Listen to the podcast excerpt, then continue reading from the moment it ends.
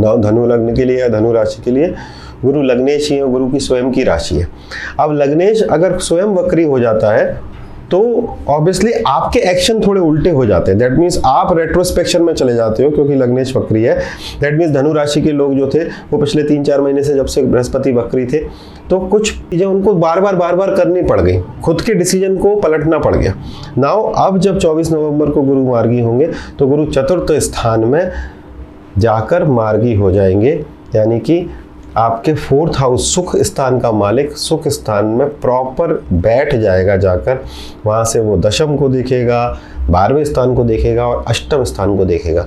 यानी कि अभी तक जो आपके एक्सपेंसेस बहुत ज़्यादा थे, क्योंकि सैटन सेकेंड हाउस से ट्रांजिट कर रहे थे और वो वक्री थे।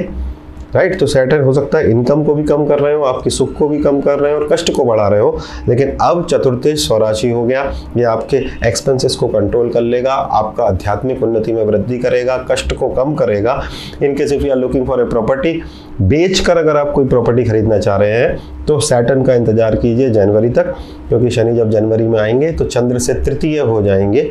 और चतुर्थ स्वराशि रहेगा। ये समय कुछ प्रॉपर्टी पुरानी बेचकर नई प्रॉपर्टी या फिर कार भी अगर आप ऐसा करना चाहते हैं तो कर सकते हैं। तो मुझे लगता है धनु लग्न के लिए ये खूबसूरत समय चालू हो रहा है और धनु लग्न या धनु राशि वालों के लिए आगे आने वाला गुरु का ट्रांजिट भी काफ़ी अच्छा है।